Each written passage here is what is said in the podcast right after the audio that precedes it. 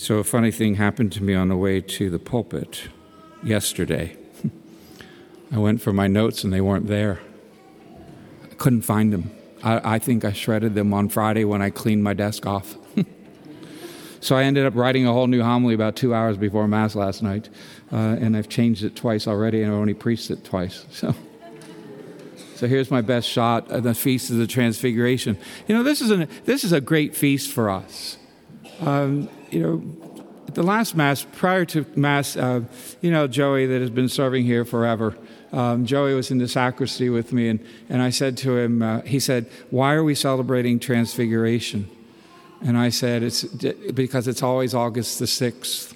Well, what does it mean? I said, It's where Jesus is going to show everybody his glory. He's not going to add anything to himself, he's not going to take anything away from himself, but he's going to show us all that he is God from God, light from light, and that he can do all things for us.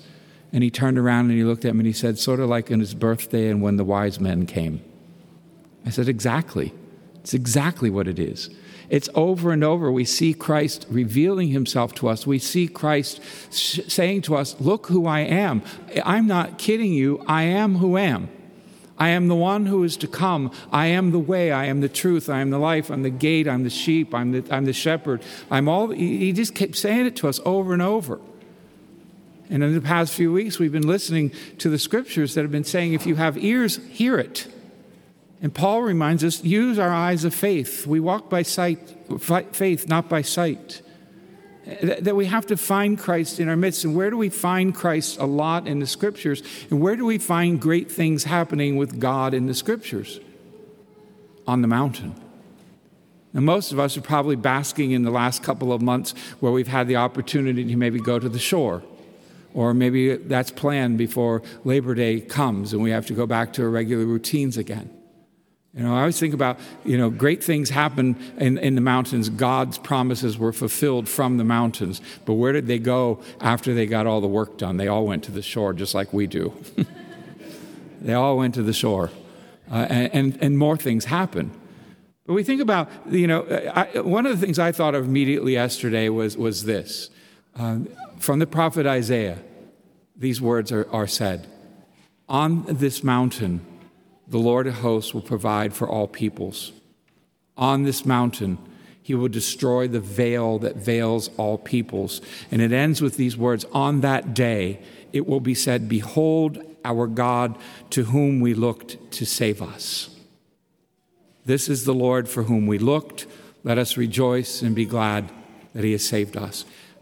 That is so prophetic of this transfiguration that God Himself reveals Himself to us. He takes away that veil that doesn't allow us to see Him. And he shows it to us so gloriously in Jesus Christ through the radiance of his, of his appearance that becomes, as the scriptures say, uh, he becomes white as light. Just shines forth for us. The Feast of the Transfiguration actually is a little bit out of place in the church calendar. If we look at the chronological uh, happening of, the, of Christ's life, this feast actually happens 40 days before the crucifixion. And we know that that's a little further away than 40 days. But what's happening in this, in this whole thing is that is this prophecy of Isaiah is being fulfilled. First off, God is showing himself to us again. This is the God who comes to save us. John, the shades of John the Baptist. Here comes the one who's who is to save us. Who's the one, the, the, the Messiah, whose shoes I'm not worthy to tie or untie you know, uh, and, and who's there with him? Moses and Elijah. Everyone, and everyone, Peter, James, and John, every disciple, every good Jew that was, was walking with Jesus on this journey knew that two things were going to happen when the Messiah appeared. Number one, Moses was going to be there. Moses, the sinful person who kills his fellow Egyptian and then runs to the mountains and hides. Lord, where can I run from your love? If I go to the highest mountains, you'll find me. If I'm just laying around in bed, you'll find me. You know? So Moses is there, Moses who's chosen by God in his sinfulness to lead his people to freedom, to lead his people to the promised land where they will find the promised Messiah. And Elijah, who to this very day, by our Jewish brothers and sisters, is they wait for him. They keep a seat open at their tables for him because when Elijah appears, he is going to do what John the Baptist did. He's going to point out the Messiah. And so the law and the prophets are fulfilled. What does Jesus say to us? I, I'd not come to abolish the law, but to fulfill it. The law and the prophets are fulfilled in their, in their hearing. And why Peter, James, and John and not all of them? Because again, back into the Levitical laws, if you want to prove something true, you need three witnesses. And there they are Peter, James, and John. Now, these are the disciples that they get excited about this. Peter says, Let's keep this going for a while. Let us, you know, erect three tents so that you can stay around for a, a while. But remember, like us, what did those disciples do? They got all excited about the presence of Jesus and then they abandoned him later. You know, they, they, within 40 days, they're all dispersing. The crucifixion's happening. They're running from one place to another. Those poor disciples on the way to Emmaus have to turn around and go back. Everything's happening in, in, in this, in this it, it's just unveiling itself to us. These are the disciples Peter's going to say to everybody, Weren't you with him? No, I don't know him. And three times later, he's going to say, Yep, I love him, I love him, I love him. you know, it's a lot, of, a lot of things that we do. You know, what, what do we say? Where, Lord, where can we go? Do you want to leave me? He says, Jesus says to his disciples, Do you want to leave me? He says that to us. Do you want to leave? Do you want to go somewhere else? Do you want to, you want to just abandon it all? And they say, No, where would we go? You have the words of everlasting life. That's what brings us back. We know that at this place we're going to find everlasting life. We know that in, in this time, amidst our difficulties and struggles, God is going to be here to answer us. And so we come. We come. So these mountains are playing for us a great role. All these mounts that, that they help us because it's a struggle to get to the top. I mean, if we climbed Mount Everest, we'd tell everybody.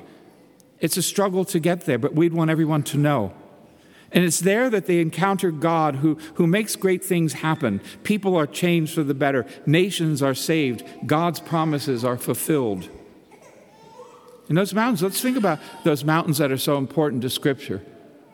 Mount Sinai, right after Moses leads, starts to lead the people away from their slavery in Egypt, God sends them to Mount Sinai. And while they're at Mount Sinai, God gives the Ten Commandments, which we still adhere to this day.